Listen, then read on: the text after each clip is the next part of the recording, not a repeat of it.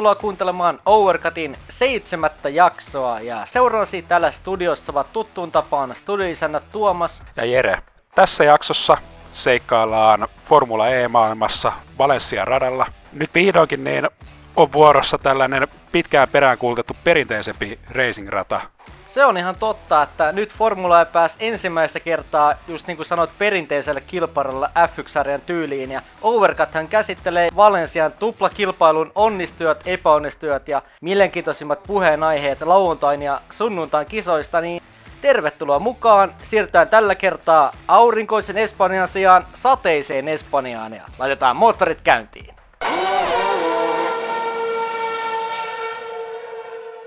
Eli lähdetään nyt tarkastamaan Valensian Formula ja kilpailuja, niin lauantain kilpailussahan paalulle ensin pääsi Mercedesen Stoffel van Dorne, mutta tämä suoritus hylättiin rengasrikkeen takia. Eli kyseessä oli täysin tallin moka, Van Dornen autos käyttiin renkaita, joista ei ollut asiankuuluvaa merkintää tallin tämmöisessä passissa, joka pitää välittää sitten kisajärjestäjälle tai kisajohdolle e, joka kilpailussa ennen sitä kisaviikonlopun tai kisan starttia, koskien esimerkiksi vaidelaatikkoa tai MGU-yksikköä, niin olihan toi melkoinen kämmi, ja Van Dorn on vähän niin kuin tämmöinen epäonnen sotori ollut tässä Formula E-kauden aikana. Niin näyttäisi olevan. On kyllä se harvinainen keissi, että en muista, että olisiko tullut koskaan Formula 1 vastaan tollasta. Mutta Van Dorn taas hyvässä iskussa alkavaan kisaviikon loppuun ja ei se niin näytä, näytä Van Dornen menoa haittaavaa, vaikka toi niin kori tossa niin aika jo asetelmassa niin alkaa olemaan se vähän epäedullisempi. Se on ihan totta, että Van Dorn on ollut tosi hienoja aikoja ja suorituksia ja tietysti että on ollut epäonni aika lailla ollut Van Dornen taakkana tällä kaudella, mutta se on osa tätä lajia. Kuitenkin aika, joissa paalulle Van Dornen hylkäyksen myötä pääsi Dieste Cheetahin Antonio Felix da Costa, kakkosruudussa Mersun Nick de Vries, kolmantena oli vähän yllätys BMW Max Günther, neljäs Mahindran Alex Linja, viidentenä Nissanin Sebastian Puemi. Jos poimitaan tuolta muita nimiä tuolta aikajojen lähtöruudukosta, niin tuplamestari Jean-Eric Verne 13, ja MM-taiston kärkisijoilla olevat Envision Virginin Robin Frins 16 ja Jaguarin Mitch Evans vasta 18. Myös Sam Birdiltä paha epäonnistuminen 21. ruutu ja Audin Lukas de Grassi vasta 22. ruudussa, niin Jaguaria on pidetty tässä yhtenä MM-suosikkina tähän kauteen lähdettäessä, mutta nyt Valensian ekana päivänä vauhti tuntuu olevan Jere ihan kadoksissa aikajon perusteella. Aivan, kuskit valitteli sitä, että auto ei oikeastaan ohjautunut kunnolla, että aliohjas mutkissa. Ja tämähän on tosi niin kuin poikkeava näistä muista ö, ratatyypeistä, niin toki nyt sitten voidaan niin kauden päätteeksi, niin sitten vetää johtopäätös, että onko tämä kehityssuunta kannattava sitten, että kun vauhti on ollut yleisesti tosi hyvää niin muilla radoilla. Niin, mutta silti oli kyllä tosi yllättävää Jaguarin toi vaisumeno. Joo, toivottavasti Jaguari saa pidettyä tuon alukauden tason, että nythän tosiaan oli vaikeampaa noissa Valensian kilpailussa aikoissa, mikä oli toisaalta aika jännä, koska Valensiassa Jaguar näyttää aika vahvoissa tuossa kautta alustavissa testeissä. Mutta nyt oli olosuhteet tämmöiset. Mutta tota, tosiaan kilpailuun itsessään lähdettiin matkaan sateissa olosuhteissa, ikävä kyllä jälleen ton safety carin takaa, mikä mm. oli vähän pettymys varmastikin meidän mielestä kilpailullisesti. Ja kisan ensimmäisellä minuutilla, kun safety car lähti, niin nähtiin heti kolinaa, kun Porschen Andre Lotterer osui kovaa mutkassa päin Nissan Idamsin Sebastian Buemia, niin Lotterilta oli taas eri aika semmoinen epätoivinen ohitusyritys. Totta kai Sennakin on sanonut, että aina kun on rako, niin sieltä on yritettävä päästä ohi, mutta nyt on tullut Lotterilta tosi paljon pisteitä tämmöisiin vähän epätoivoisiin syöksyyn.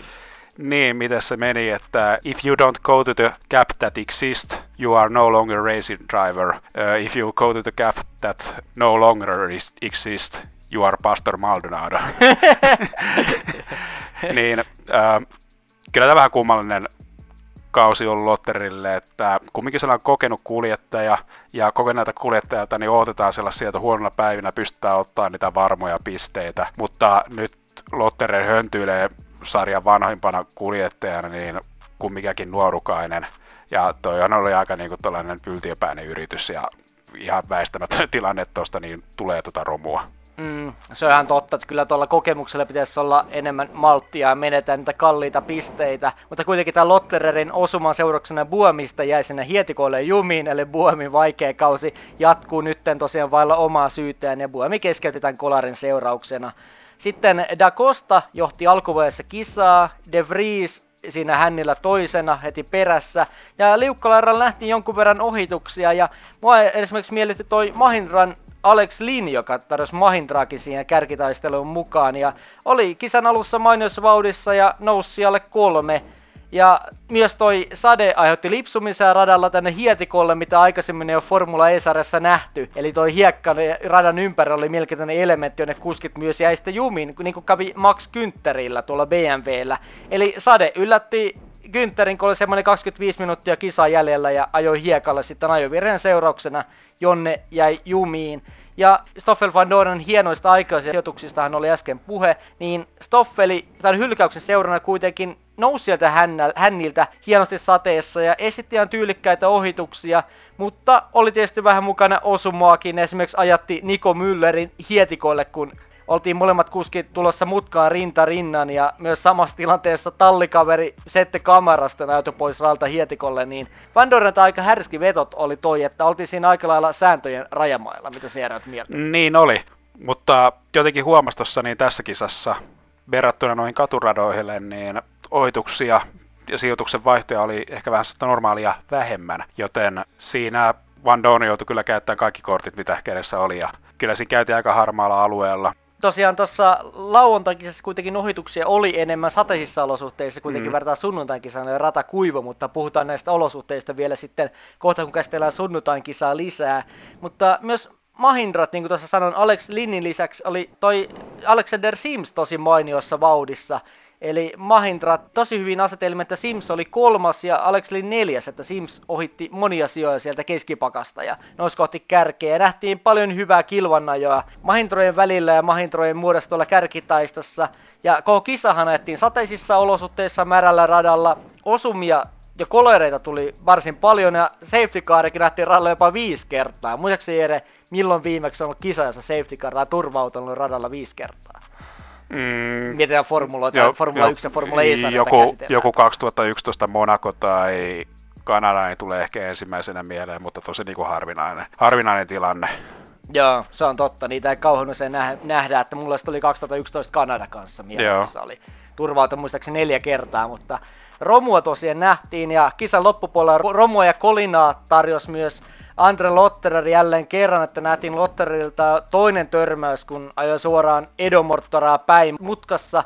Ja molemmat sen autot siitä liukui hietikoille ja pääsivät jatkamaan, mutta siinä oli viimeistään sitten Lottererin ja Edo Mortaran kisapiloilla.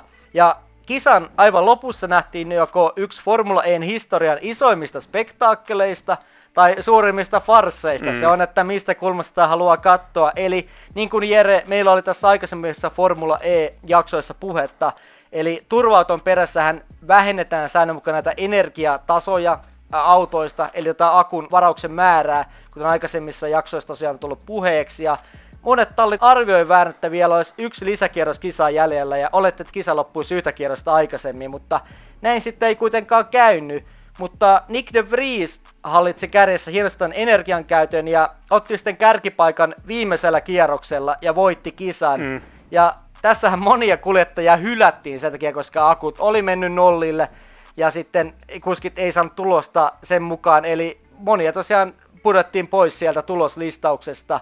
Ja täytyy sanoa, että Mersukuskit kuitenkin pelasi hyvin taktisesti ton akun säästön.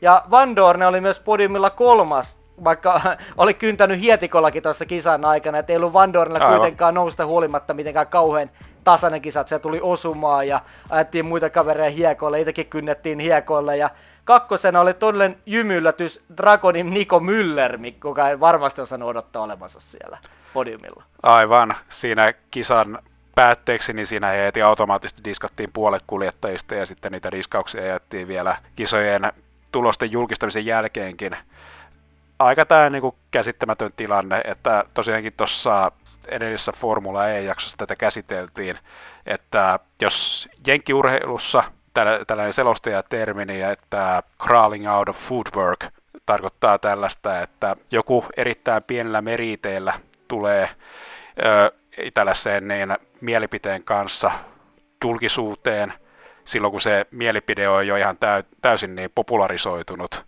niin tätä tarkoitaan tällainen ryömitään ulos tuosta puuhommista, mutta meillä Overcutissa, niin meillä ei tehdä puuhommia, meillä niin tautaan niin tulikuumaa rautaa, me nostettiin tämä tuossa edellisessä jaksossa esille, että tässä on tosiaan tällainen riski, että jos kisan lopussa tulee turva-auto ja tehdään näitä tällaisia energiavähennyksiä, niin tässä on tällainen riski just, että jos joku kuljettaja rakentaa taktiikassa sillä painolla, että säästää enemmän kisan lopussa, niin tähän niin potkii munille aika kunnolla näitä kuljettajia. Mm, se on ihan totta, niin kuin me tuossa niin puhuttiin, että tota, joko tämä pitäisi ottaa tämä vähennys jotenkin pois tai huomattavasti vähentää tätä, tätä energiavähennystä turvaudun jälkeen, että jos Van Dorne pyörii siellä kisassa hietikoilla ja oli vähän semmoinen olo, että itsekään uskonut podiumia todeksi, niin vähän vie se kuitenkin uskottavuutta lailta, että onko sitten ansaittu podium.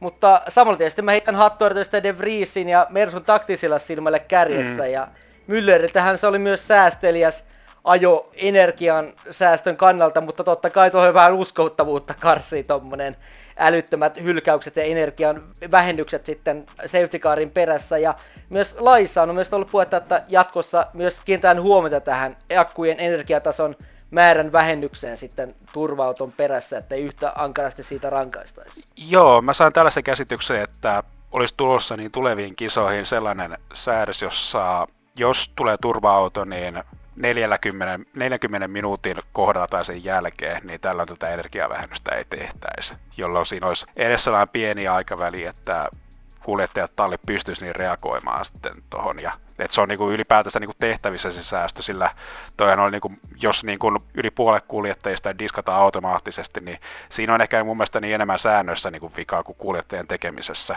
Vaikka kyllä niin kuin ymmärrän point, hyvän noston niin justiin Mersujen tuossa energian säästöllä.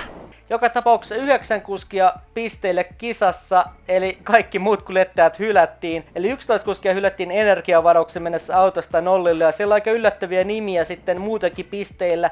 Neljäs lopulta Nick Cassidy, viides Audi René Rast, kuudes Robin Freins ja loput pistekuskeista voisitte lukea meidän nettisivujen ajankohtaista osioista tuolla www.overcut.fi sivustolta meidän Formula E-kisoja käsittelevistä uutisista, mutta Jere, mennään nyt molempien top 3 ja flop 3 listoihin katsomaan, ketkä onnistuivat ketkä epäonnistuivat tässä kilpailussa. Jos lähdetään purkamaan top 3 listaa tuossa kilpailun onnistujista, niin mä joka tapauksessa kuitenkin huolimatta tästä safety carin tulosta radalle, niin poimin tänne Nick de Vriesin ensimmäiseksi. Eli mun mielestä Vriesiltä oli joka tapauksessa hienoa ajo kärjessä, hallitsi Vaudin hyvin ja oli säästeliäs energialatauksen kanssa, joka tapauksessa taisteli tuon Antonio Felix da Costa kanssa mm. voitosta. Oli fiksu ja varma suoritus, ei ollut semmoista ylimääräistä höntöilyä, jota esimerkiksi välillä on ollut De Vriesin otteissa näissä ohitustilanteissa, niin näin musta mestaruus voitetaan ja ylimääräiset höntöilyt oli pois ja nyt tuli taktinen ja fiksu ajo. Kyllä, että ilman tätä typerää sekoilua, niin olisihan De Vries ollut ilman muuta niin podiumilla muutenkin. Että on kanssa mun top-listalla tässä kisassa. Että ihan ansaittu, ansaittu tulos. Se on hieno tulos De Vriesiltä ja nosti hyvin osakkeita edelleen tuossa MM-taistossa De Vriesin osalta. Sitten toistana mulla on tällä listalla Alexander Sims, jota ei lopulta kuitenkin edes hyväksytty yhdessä mm. maalin tulleisiin, mutta mä nostin Simsin sen takia, koska tämä oli Simsiltä musta tosi hieno nousu sateessa, ja Sims osatti upeita ohituksia tällä radalla, kun mietin, että Sims lähti sieltä 12 ja oli siellä mm. kolme mm. ihan sitten viimeiselle kierrokselle mentäessä. Mutta tosiaan tämän viiden turvautoepisodin takia tuli nämä energiavähennykset ja aika karvalla tavalla siinä otettiin kolmessa Simsiltä pois ja hylkäystilalle, niin tosiaan kun tuossa puhuttiin, niin säännöt on sääntöjä, mutta joku tolkkuhan tuossa voisi olla mukana, että niin kuin puhuttiin, niin tuossa energiavähennyksiin kuitenkin on tulossa onneksi muutosta nytten tulevissa kisoissa, mutta Simsit mm. tapauksessa hieno tulos kuitenkin tuommoisella radalla, jolla ohittaminen ei sitten kuitenkaan ollutkaan ihan niin helppoa, niin sieltä 12 kolmanneksi, niin se on paikka toppilistalla. Joo, se on ihan hyvä valinta. Mä etenin nostin top-listalle niin Antonio Vilikstä Kostan, joka me ainakin tuossa toiseksi viimeisellä kierroksella, jota me katsojat ja varmasti niin kuljettajat itsekin niin luulittiin niin kesän viimeiseksi kierrokseksi, niin ylitti maaliviivan, ihmeteltiin, että miksei ruutulippu heilu. Oho, tässä täytyy vielä yksi kierros ajaa.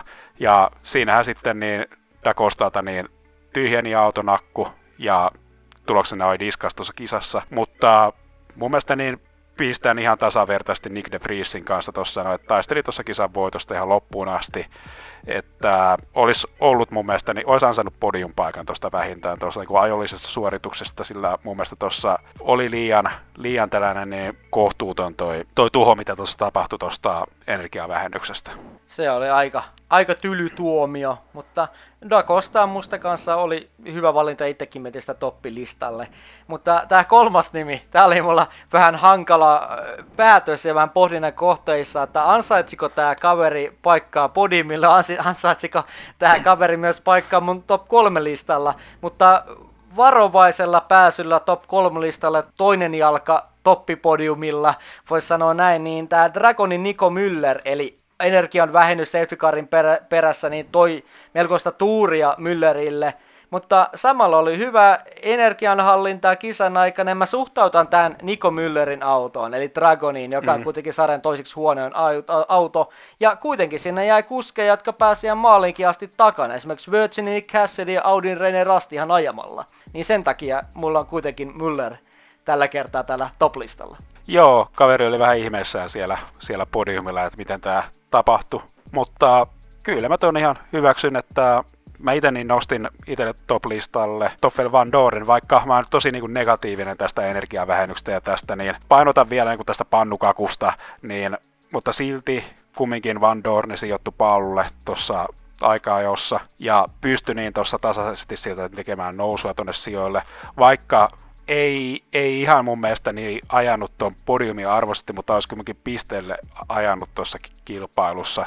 Käsittääkseni niin silti mun mielestä niin vahva suoritus ja ansaitsee mun niin multa paikan top-listalta ymmärrän kyllä pointti, mutta mä en aivan Van Dornea tonne toppilistalle tänään hyväksystä. Siellä oli kuitenkin tosiaan vähän osumaa ja mm. kaverin ajattamista tuossa radio, radalta ja Van Dorn olisi myös kynsi siellä hiekoillakin, niin tota, musta tää oli vähän tuurannut saatu podiin, mutta en yhtään vähäksy Van Dornen suorituksia saadessa, että kaveri on yksi laajakkaampia parhaimpia kuskeja.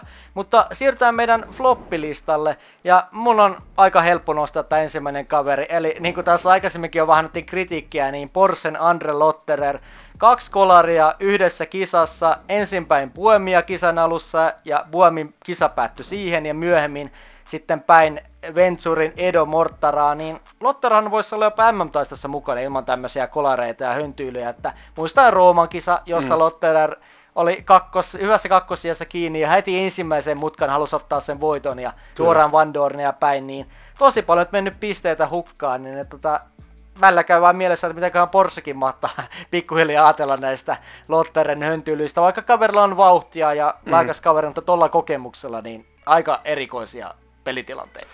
Näinhän se on ja onhan se niinku tällainen kumminkin tosi alkaa muodostua tällaiseksi aika tunnetuksi kombinaatioksi Lotterer ja Porsche, kumminkin niin historiaa jo tuolta vekkiajoilta, ja sitten se, niin kuin se sama romanssi niin jatkuu tänne Formula E-sarjaan.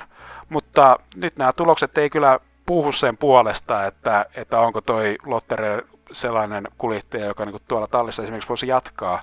Että kuten sanoin aikaisemmin, pitäisi tuoda niitä varmoja pisteitä, mutta silti tuosta niin ylimääräistä höntyyliä sillä yritetään niin kuin pienen kuin enemmän sitten riskillä niin, niin kuin paikata sitä, niin siinä sitten seuraa yhä enemmän tuhoa, niin tällainen kierre niin täytyy saada jotenkin katkaistua, katkaistua ja saada se pistetili auki. Niin, se on totta, että Lotterer mun mielestä miettii tämmöisiä yksittäisiä suorituksia, jotka on tämmöisiä yksittäisiä kisoja, niin voi olla niin kuin yksittäiskisassa parempi kuin tallikaveri Pascal Verlan, mutta Verlan on huomattavasti tasaisempi mm. näistä kuljettajista. Niin tota, katsotaan mielenkiinnolla, miten tämä loppukausi sitten sujuu tuolta Andra Lottererilta toka kuski, mikä on mulla on floppilistalla on Dieste Zytahin Saanerik Verne, Eli kun Da Costa oli siellä kärkitaistossa mukana, niin Verne ei oikein näkynyt tuossa kisassa oikein missään. Mm. Ja ei pystynyt nousemaan sateisella radalla oikein mihinkään. Ja sai nyt pari pojua yhdeksällä siellä no, muiden hylkäysten takia. Ja oli itse asiassa viimeinen hyväksytty kuljettaja tästä kisasta. Niin ei musta oikein semmoista ajoa, mitä tuplamestarilta odottaa. Nyt oli tämä ensimmäinen kisa Verneltä vähän vaisu.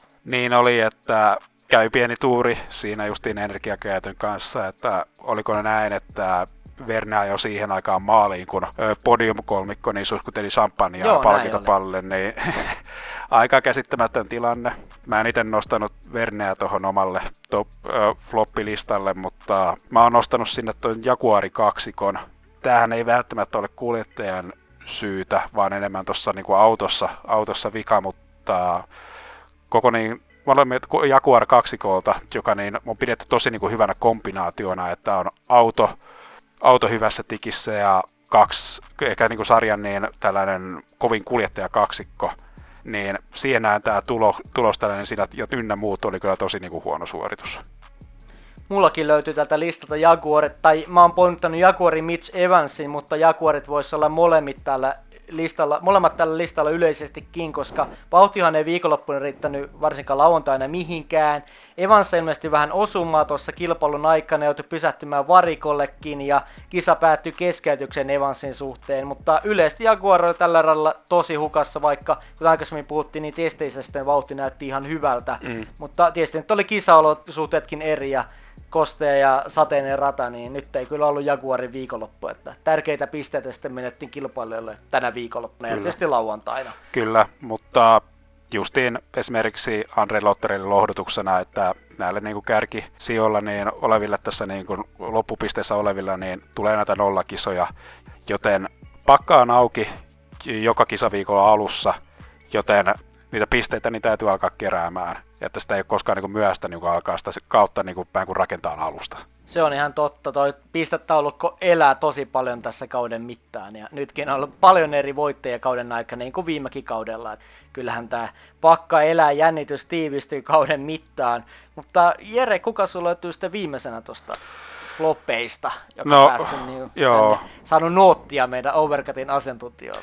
No siis mä mietin ja mietin ja mietin ja kun taulukossa niin siellä on puolella kuljettaja DNF, DNF, disqualified, disqualified, niin mä pudotin hanskat ja mä niin kolmanneksi flopiksi niin otin tänne energiavähennyssäännön, että aivan, aivan reikäpäinen mun mielestä systeemi, mun mielestä tässä niin pitäisi kuunnella Overcutin asiantuntijoita ja ottaa käyttöön jonkinlainen niin tuomarin antama lisäaika – tai tuomarin antama niin lisäkierrosmäärä, mikä tuohon kilpailuun lisätään näiden energiavähennysten sijaan. Tai jos niitä vähennyksiä tehdään, niin sitten laskettaisiin niin oikein, että ei mitenkään tällä, niin kuin, että tämä oli niin kuin täysin niin kuin aliarvioitu tuo autojen energian kulutus näille viimeisille kierroksille ja mun mielestä niin Tech niin tallipäällikkö niin aika hyvin sanoi, että jos sä saat niin kuin se energiavähennyksen tuossa jossain kilpailun puolessa välissä, niin se on ihan fine, että sä pystyt sitä niin kun suunnittelemaan sitä kisaa sitten niitä vähennyksiä ja vähennyksiä ja rakentaa sillä sitä taktiikkaa, mutta jos se tulee sitten kisan viimeisillä minuutilla, niin tuo energiavähennys, niin sun kaikki laskemat lentää ikkunasta ulos, että millä ei ole enää mitään väliä sen jälkeen, sä et mitään pysty sille asialle enää tekemään. Joten tästä syystä tämä energiavähennys on tämä mun floppi numero kolme. Mä Jere oikeutan ihan hyvin ton. Vaikka ei kuskia löydykään, niin nyt tuomarit siellä tai sääntöjen laatijat siellä Formula E-sarjassa nyt Overcutin asiantuntevat kommentit nyt kuulolle ja muutoksia tähän ratkaisuun, mikä toisaalta nyt, tota, jos Formula E-sarja onkin jo tähän ottanut nyt, jo niin kuin puhuttiin tuossa, muutokset harkintaan ja käytäntöön, että ei yhtä paljon rankata sitä kuljettajaa sitten turvauton perässä, mutta katsotaan sitten ensi kisoissa, että tuleeko samanlaista lottoarvontaa mm. sitten tulevissakin kilpailuissa, mutta toivottavasti tähän sitten saadaan jotain järkeä mukaan, mutta tässä oli tämä ensimmäinen kisa kattavasti taputeltuna, niin siirtään Jere nytten Valensian toisen kisalähdön pariin, jossa sitten ei ollut näin märkää meininkiä, vaan päästiin ajamaan kuivassakin olosuhteissa.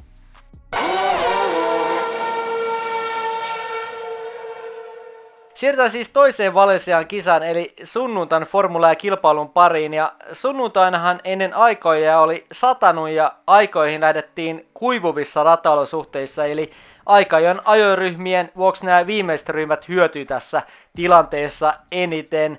Ja tämän takia tämä tuloslista oli varsin yllättävä, ja palulle pääsi Overcutikin kritisoima BMWn Jake Dennis melkoiseksi yllätykseksi, ja tähän ohimin, että BMWn nimihän vaihtuu ensi kaudeksi Andretti Motorsportiksi, eli Mario Andretti ottaa tallista isomman nimellisen vastuun, eli talli itsessään pysyy, mutta ei BMW nimellä, mm. että BMW jää pois, mutta Andretti Motorsportin nimellä jatkuu. Eli Denniksen sunnuntain suoritus tuli hyvän paikkaan tätä ajatellen, ja näyttöjähän nyt Denniksenkin tartti vähän antaa tuon alkauden jälkeen. Nimenomaan siinä varmasti niin kuljettajille tuo vähän sellaista varmuutta suorituksiin se, että työpaikka niin voi olla ensi kaudella turvattu, se nyt ei ole vielä varmistettu, ketkä siellä tallissa ajaa, mutta hieno homma tallille, että nythän tässä ilmeisesti tällainen ympyrä sulkeutuu, eikö toi talli ollutkin aikaisemmin niin joku BMW Andretti vai mikä, millä nimellä niin tuossa aikaisemmin tuossa sarjassa? Mun käsityksen mukaan Andretti siinä oli aika vahvasti mukana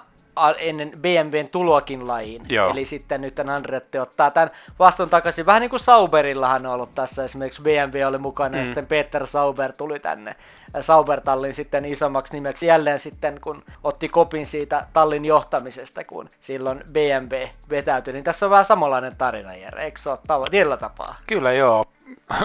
vähän, vähän myös tällainen piikki tuolle BMWlle, että onko se, kannattaisiko noihin projektiin vähän panostaa niin vähän pidemmällä aikatähtäimellä, mutta vielä kerran hienoa, että niin tallin tulevaisuus on nyt turvattu ne ainakin, ainakin nyt ensi kaudelle. Ja kakkosruutuna jo toinen kuljettaja, jolle me ollaan annettu vähän sapiskaa, oli Porsen Andre Lotterer, mutta ton lauantain kisan kolareista rangaistuksena tuli kolmen paikan pudotus, eli Lotterer sitten pudettiin vitosruutuun, ja tämän vuoksi toista ruudusta sitten starttas Mahindran Alex Linja, ruutuihin kolme ja neljä pääsi isot yllätykset, eli jämätalli, kiinalaistalli Nion, Tom Blomqvist ja Oliver Tjövi. Ja kuuden kärjen täynnä sitten piirteitä otteita tällä kaudella näyttänyt Venturin tulokas Norman Nato. Ja jos otetaan poimintoa tuolta lähtöruudukosta, niin tuplamestari Vern oli varsin hyvin seitsemännellä sijalla, kun huomioidaan nämä aika ja ryhmät. Ja viime kauden mestari Antonio Felix de Costa 12 MM-kärkihän kärsi pahasti näistä ensimmäisistä ajovuoroista, koska rata oli kosteva, kosteampi ja sitten kuivu tämän mm. aika-ajan aikana. Esimerkiksi Jaguarin Mitch Evans 16, Virginin Robin Franz 17 ja Mersukuskit vasta 18 ja 19 ja Sam Bird Jaguarilla vasta 20. Nick Hassidillä ja Max Güntherillä aika meni varsinkin ajovirheiden vuoksi ihan penkin alle ja tuloksena oli kaksi viimeistä ruutua tuolla lähtöruudukossa, niin Jere Keli taas sekoitti aika paljon kunnolla pakkaa tälläkin kertaa aika, jossa varsinkin oli tämmöinen kuivuvat rataolosuhteet sitten kyseessä. Kyllä, mutta sehän niin tekee kilpailusta paljon niin mielenkiintoisemman, että kun näkee siellä, että miten nämä kärkikuljettajat pystyy tekemään sitä nousua sitä peräpäästä. Ja saa nämä pienemmätkin tallit niin välillä loistaa, että esimerkiksi siellä Nio ja Dragonia, niin on ihan selkeitä tällaisia niin sarjan peräpäätalleja, niin ja hyvä, että niin nämäkin kuljettajat niin saa valokielessä loistaa hetken aikaa. Niin onhan se ihan mahtavaa, kun miettii esimerkiksi Haassia tai takavuosien Caterhamia, niin eihän Formula 1 ollut tommosia chanceja lainkaan sitten mahdollisuuksia päästä tuonne kärkipään. Tietysti muistetaan se, että Formula E tasoerot ja samankaltaiset autot kuitenkin mahdollistaa tämän tasaisuuden mm. sitten, sitten tässä sarjassa. Mutta siirrytään tähän kisaan, ja kisoissahan oli aurinkoiset olosuhteet ja huomattavasti rauhallisempia tapahtumia kuin lauantain kisassa, vaikka ohituksiakin kuitenkin sitten nähtiin että huomattavasti oli tämmöinen jopa aikoitella vähän unettavakin kilpailu koska just toi sade tuossa lauantaina sai kuitenkin aikaan ja tapahtumia. Mutta joka tapauksessa kilpailuun lähdettiin sitten Jake Dennisin johtaessa ja Edo Mortaralta nähtiin kisan alkupuolella ja heti upea peliliike ja meni ohi tuplaohituksessa luukautta Sette Kamarasta ja Sebastian Buemista, niin Mortarat on nähty tällä kaudella hienoja ohituksia ja viimeistään nyt musta tällä kaudella Mortaran osoittanut, että kaveri osaa ohitella hienosti tässä sarjassa. Kyllä, siellä on koko niin Venturi-tiimi yleisesti niin on ollut aika pirteitä otteita kilpailussa ja pystyy niin kuin haastamaan siellä ja niin kuin esittää hienoja ohituksia kisoja aikana. Hyvää duunia. Joo, ja oli musta hienoa nähdä myös, että toi Oliver Tjövi tuossa taisteli kisan alkupuolella ihan tosissaan kärkisijoista ja meni esimerkiksi Norman Naton kanssa rintarinnan pitkään mutkiin ensimmäisellä kierroksilla ja ihan tämän yhtään periksi ja pysyi pitkään kisassa itse asiassa jopa nelos sijalla. Ja kun taas tämä Tom Blomqvist tippui niin olla hyvin nopeasti kärkitaistelusta pois. Ja muiden kusken otteessa edeltetään kerättävän attack zonein tai attack modin käyttöönsä, niin oli jopa hetken aikaa toisena tuossa kilpailussa startin jälkeen, niin se oli musta Töviltä kaluston huomioittaen aika pirteetä näyttämistä ja osoitti, että kuitenkin, että niin jollakin pystyy tietyissä olosuhteissa taistelemaan tämmöisessä ralloissa vaikea ohittaa jopa jopa sitten nopeampien kavereiden kanssa. Mm, vähän tuntuu, että tuolla tiimillä niin olisi vielä vähän enemmän potentiaalia justi, että on ollut vähän hankaluuksia niin viikonloppuun niin Saarassasta, kun on tulosta kasaan. Mutta hyvä, että niin on hieman niin tästä valoa tunnelipäässä havaittavissa. Joo, se on ihan totta, että pienem, kiva, että pienemmätkin tallit pystyy sitten ilmoittautumaan tämän kärkitaisteluun mukaan. Ja Jean-Eric Verne ilmoittautui pian sitten tuolta seiskasijalta myös tuohon kärkitaisteluun mukaan ja ohitteli tiensä siellä neljä jo aikaisessa vaiheessa, mutta tämä itse voittotaisteluhan käytiin pitkälti Jake Denniksen ja Alex Lynnin välillä, mutta sitten lähti tilanne, jossa Norman Nato ajoi Alex Lynnin perään ja Lynn tässä kilpailutilanteessa ajautui sitten hietikolle osuman takia ja Dennis sai sitten melkoisen hengähdystauon siinä kärjessä, ja Natollehan tästä myöhemmin tuli sitten kisassa viiden sekunnin rangaistus, että tässä oli semmoinen mm. pieni osuma sitten Alex Linnin perään täältä Norman Natolta ja auto hiekalle, mikä oli sitten vähän kisakalta vähän sääli, koska siinä musta se oli se kisan voittajasuoskeista ehkä vahvin tuossa vaiheessa mun mielestä oli Mahindran Alex Lin. Mm, kyllä. Mutta sitten jos mietitään näitä nousijoita kisassa, koska tällä radalla kuitenkin nähtiin ehkä harvinaisen vähän ohituksia Formula E-sarjassa kuitenkin, kun päästiin tämmöiselle perinteiselle kilparalle, mitä vähän otettiin sitä toisenlaista lopputulosta, mutta René Rastilta mun mielestä nähtiin ilmiömäinen nousi tuossa kisassa, että lähti sieltä 14, nousi taistelun jopa kakkosijasta, kun 16 minuuttia kisa oli jäljellä ja oli siinä kärkitaistelussa mukana, mutta kuitenkin sitten myöhemmin sitten radalla tuli roskaa ja tämmöistä mainosbänneriä auton alle tai mainos tämmöistä julistetta, mikä sitten tallin mukaan vesitti tämän hienomman nousun ja jäi sitten lopulta siellä kuusi, mutta joka tapauksessa hieno nousu René Rastilta. Niin, tässä sarjassahan on justiin tämä niin hiilineutraalisuus tosi hyvin läsnä, että se niin on koko niin kuin sen ei pelkästään niin ajoneuvoja, mutta myös tämän niin kuin kaikki tällä ratakalusto, nimenomaan just nämä kaikki maidossaarat, niin onko näistä jotain tästä mu- uusia muovia, mitä, mistä nämä niin kuin valmistetaan, että on niin kuin aikaisemmissakin kisoissa huomioinut, että sitä niin kuin lähtee sitä, niin kuin, siinä on joku sellainen muovikelmu siinä niistä, niissä ratavalleissa, missä on sitä mainos, mainos niin kuin painatusta, niin niitä niin kuin lähtee niitä kelmuja niin irti siitä seinistä, ja niitä juttuu noihin autoihin sitten, ja häiritsee sitten just sitä auton aerodynamiikkaa kisan aikana. Joo, tosi, tosi niin kuin tässä, niin kuin, mm, no, tässä niin tosi epätyypillisiä niin kuin, tilanteita, mitä tuossa niin siitä seuraa. Tuo oli eri hyvä poiminta, koska huomannut usein näissä kisoissa, että huomattavasti Formula 1 enemmän lähtee just tämä mainosbännerit tai mainos tota, julisteet tältä ratareunojen ulkopuolelta sitten kuskien mukaan. Tästä nähdään mm. aika toisessa kilpailussa on sen tihan, mutta kuitenkin monta kertaa kauden aikana. Mutta joka tapauksessa Reine Rastille ikävä kolaus, koska hienoa nousua teki kuljettaja, mutta joka tapauksessa kuudes ja oli musta upea tulos tuolta, kun mietitään tätä rataprofiilia sitten lähtöpaikkaa. E, Itse kisan isan kolahdus nähtiin, kun Stoffel van Dorne yritti ohi Sebastian Buemista ja Buemi jätti pienen avoimen raun siinä mutkaan tultaessa ja ei ollut tilaa kahdella ja Van Dorn sitten väkisen tunki siihen väliin ja ajoi itse asiassa itse ratavalliin ja kilkkasi sitä Buemin sitten hietikolle, niin Van Dornelta täällä musta harvinaisen paha virhearvio ja kisa päättyi sitten kolaukseen, ripustukset meni hajalle ja iso kolaus Van Dornen M-pistetaisteluun, niin harvoin nähdään Van Dornelta mun mielestä tämmöisiä suoranaisia kämmejä. Niin nimenomaan, kun toi paljon huonommista sijoituksista, niin Van Dorn pystyy tekemään nousuja, ja nyt kun olisi vielä niin kuin hyvissä sijoissa kiinni, niin tapahtui sitten tuollainen moka, niin oli kyllä aika tosi epätyypinen tilanne, että törmäsi kuin ratavalliin tuollaisella täysellä perinteisellä avoimella radalla, missä niin on näitä hiekka, hiekka- ja nurmialueita. Että muistan, että aikoinaan niin Ari, Vatasta, niin ket, Ari Vataselle kettuiltiin tuossa Dakar-rallissa, kun onnistui ajaa niin tyyli aavikon ainoita puuta päiten, niin nyt tuolla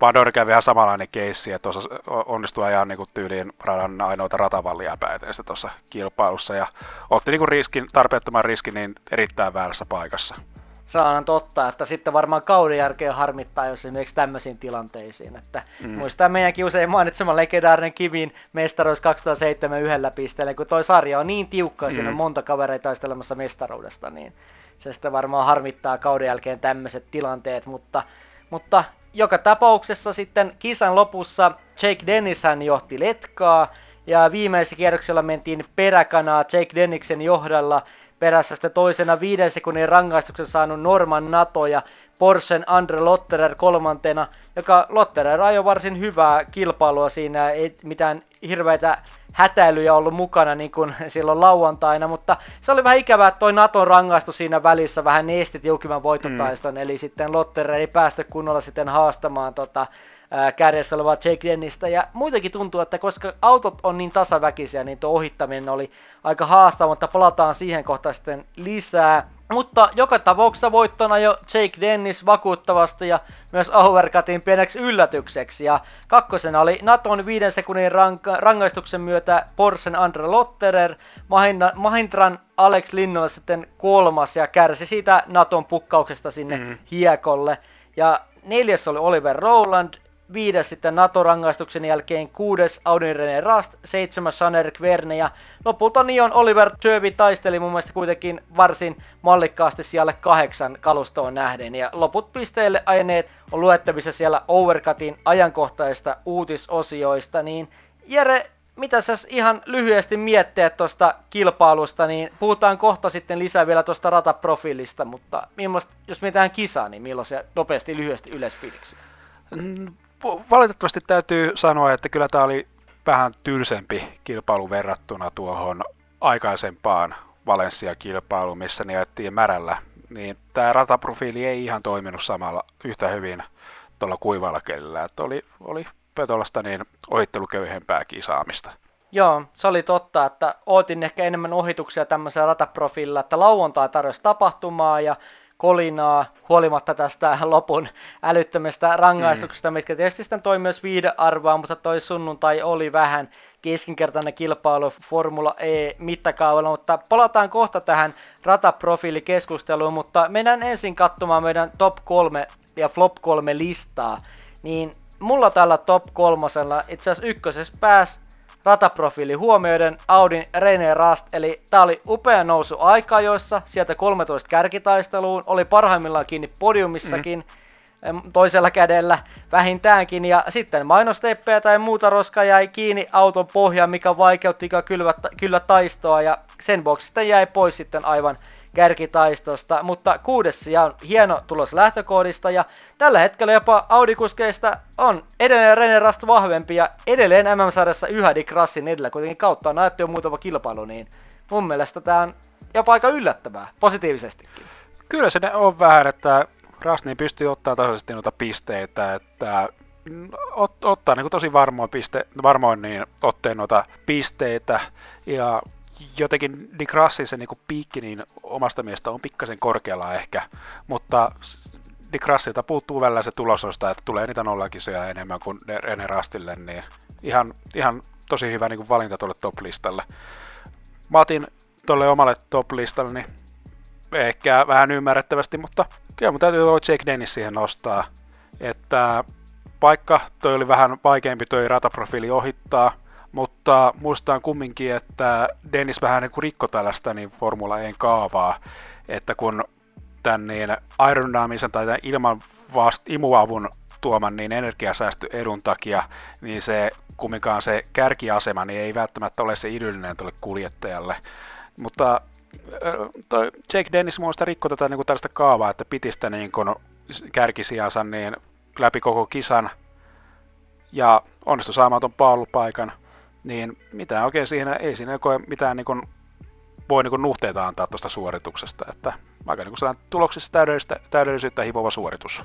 Mullakin on Jake Dennis tätä listalla kakkosena ja otan vähän Overcutin aika semmoista kritiikistä kaverilla nyt tämän takaisin, että nyt oli selkeä tason nosto ja totta kai Dennis hyötyi tästä kuimusta radasta selkeästi aikaa jossa, mutta kesti kuitenkin hienosti kisassa painetta Alex Linniltä ja Norman Natolta ja upea tulos. Mm. Pitää, niin kuin sanoin, että pitää vähän, vähän taas sanoja takaisin, mitä aikaisemmin on antanut kritiikkiä, että kuitenkin paluuta voittoon, että se on automaattisesti paikka kuitenkin tässä top-listalta Jake Dennisillä. Ja katsotaan nyt, onko tämä tämmöinen yksittäinen tähdenlento vai saiko nyt Dennis tästä jujun päästä kiinni, mutta mm. tosiaan niin kuin puhuin, että tärkeäseen paikkaan nyt, kun talli jatkuu, jatkaa tuolla ensi kaudella Andretin nimellä, niin hyvä paikkaan tuli suoritus ja jatkokannalta erityisen tärkeää, niin hyvä veto Denniksellä. Kyllä, Toinen tällainen tosi hyvä kilven kiilotus oli tuolla Andre Lotterilla, joka nyt viimein avasi M-pistetilinsä ja oli tuossa kisassa niin toinen. Joo, mullakin on Lotterer listalla, että Lotterer oli kolmantena listalla mulla, että olisi voinut ehkä haastaa jopa voitostakin tuota Dennistä ilman sitten rankkuja aikaisemmasta törttöilystä lauantaina, mm. että olisi ollut se kakkossia tarjolla, niin nyt se vaihtoi lähtöruutuun viisi, siis tuolla ruudukossa. Ja nyt oli siistiä varmaan ajamasta ilman mitään yliyritystä ja olisi ollut pitänyt olla tämmöistä pari kertaa aikaisemminkin Lottereros mukana jo päivän taistossa. Mm. Että erittäin hyvä suoritus ja toivottavasti tätä tasaisuutta nyt tulee jatkossa mukaan lisää, että pysyy sitten vähän jäitäkin siellä hatussa, jäitä kypärässä sitten mm. kisan aikana, niin tota, Lotterer ajo nyt vahvan suorituksen. Kyllä. Kuka sulla on Jere kolmantena topeissa? Öö, topeissa niin Tuossa tämä on vähän tällainen kiistanalainen nosto, mutta mä nostan siihen Norman Naton, että vaikka miin, iso miinus tulee tuosta Alex Lynnin kilkkaamisesta tuossa kisassa, mutta kumminkin ollaan mietitty ja pohdittu sitä, että oliko esimerkiksi Felipe Massan vaihtaminen Norman Natoon niin oikea ratkaisu, niin kyllä viimeistään niin kuin tässä vaiheessa voidaan sanoa, että oli oikea ratkaisu.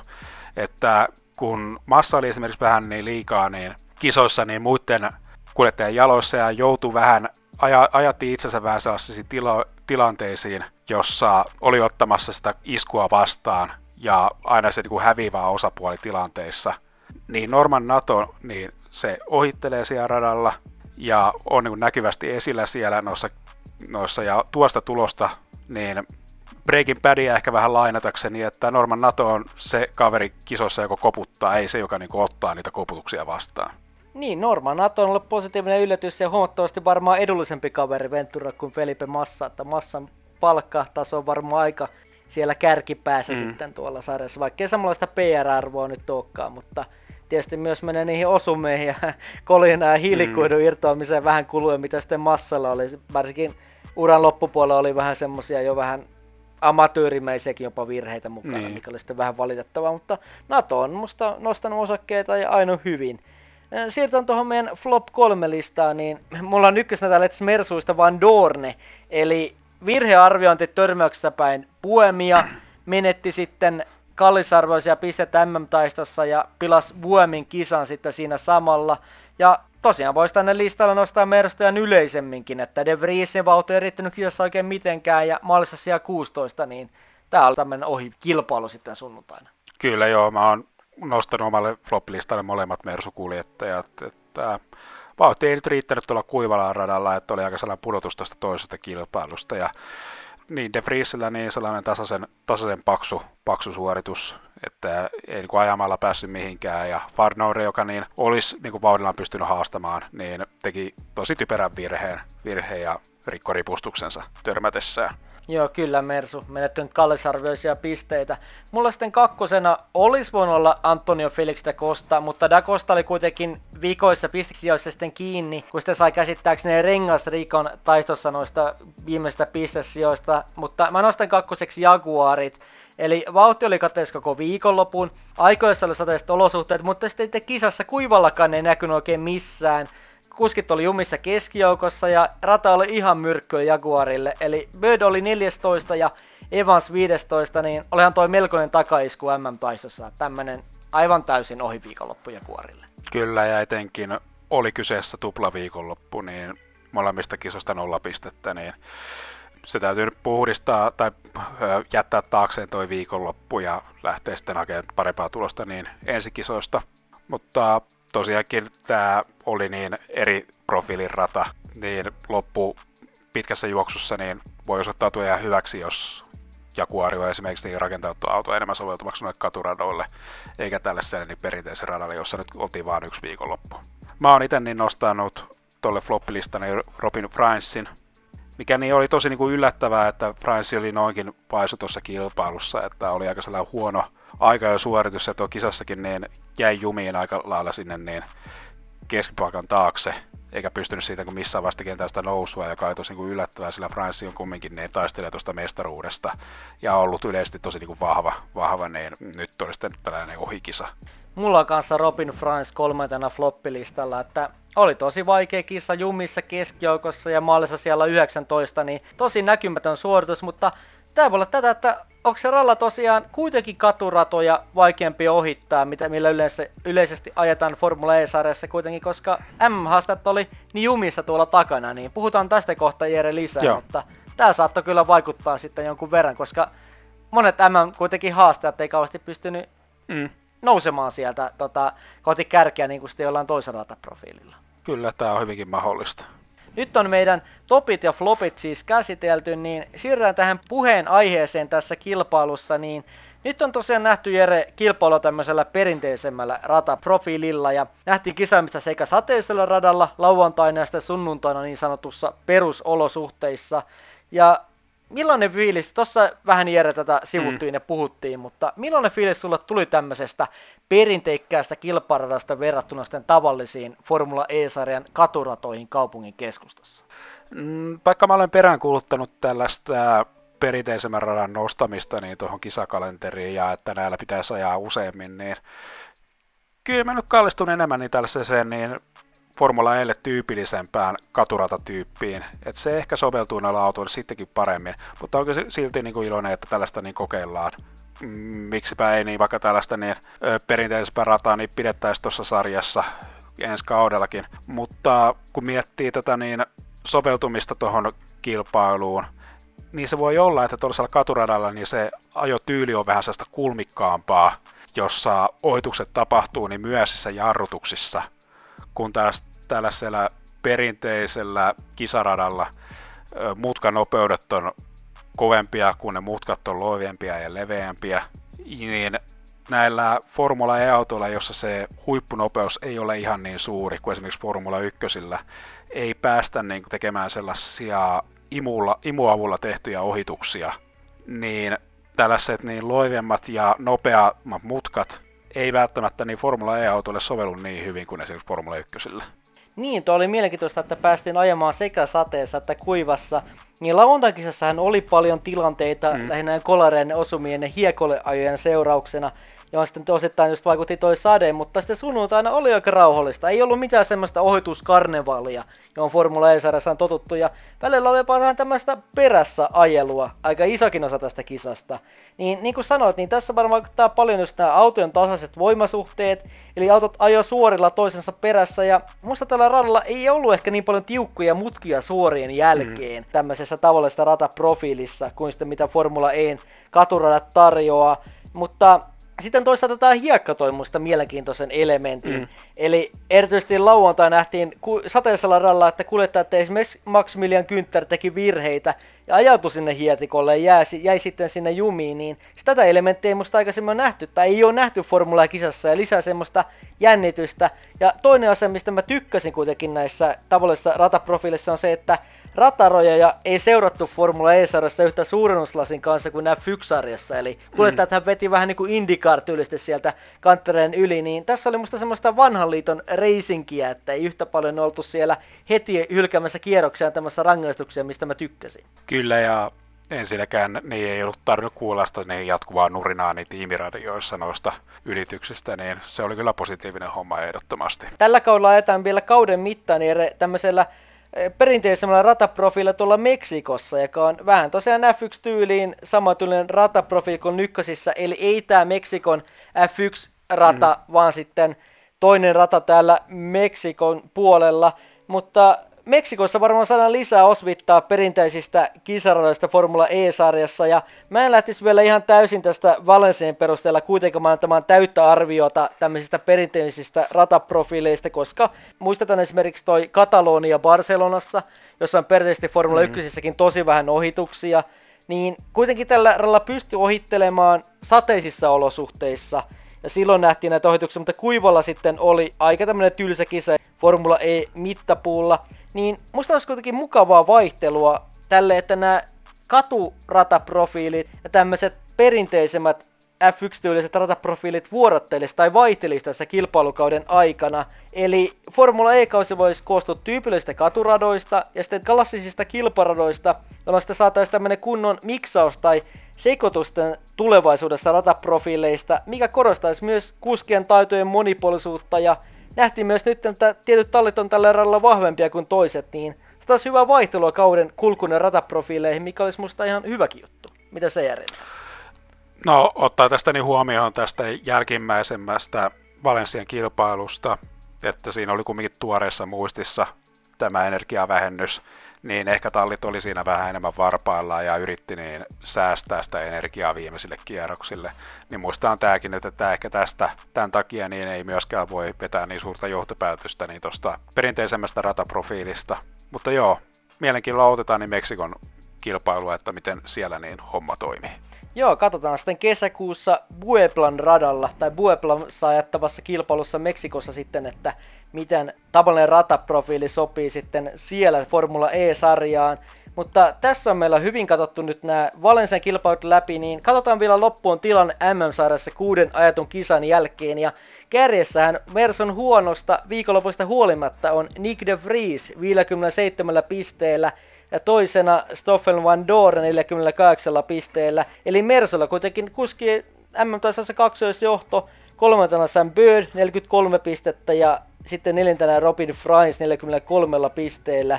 Tosiaan ton Birdin kanssa tasapisteissä. Viides Evans, kuudes pieni yllätyspisteissä René Rast, seitsemäs Verne ja kuka siellä meillä on yhtäkkiä kahdeksas pisteissä? Se on BMWn Jake Dennis. Mm. Että siinä, tulo, siinä kyllä nä, näkyy tämä, että tiukka on kuskien M osalta ja tilanne tosiaankin elää tuolla M-puolella. Tallin osalta ykkösenä on Mersu, 105 pistettä, toisena Jaguar 82 pisteellä ja kolmantena Envision Virgin ja myös BMW pomppaston Denniksen piristymisen myötä siellä seitsemän tuolla MM-taistossa. Ja huolenaiheet on nyt musta jäädä aika paljon tuolla Nissanilla, joka on pisteessä 11 ja perässä vaan toi kiinalaistalli Nio, joka pitää häntä päätä. Joo, Puemilla ja Oliver Rowlandilla niin ollut vähän tahmeempaa ja no, vähän erityisesti niin Puemilla, että muista Rowland on päässyt vähän enemmän niin jutun päästä kiinni.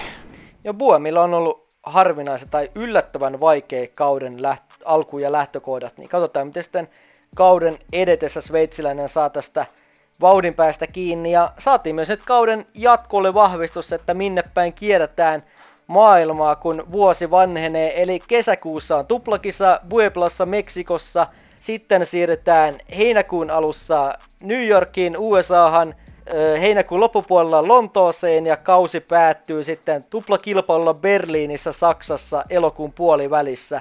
Mutta tässä välissä ennen Meksikoa me mennään vielä klassiselle kaudelle Monakoon ja toivotan, että Glamourin ja jahtin lisäksi siellä sitten myös hyviä tapahtumia ja jopa ohituksiakin nähdään sitten Monakossa. Kyllä. Mutta nyt ollaan päästy Jere nauttimaan Espanjan Valensian sateista ja saatu vähän Formula Eessä Espanjan aurinkoakin nähtyä ja Espanjan etapit on nyt takana ja mennään katsomaan Jere mitä on vuorossa seuraavassa Overcutin Racing-annoksessa.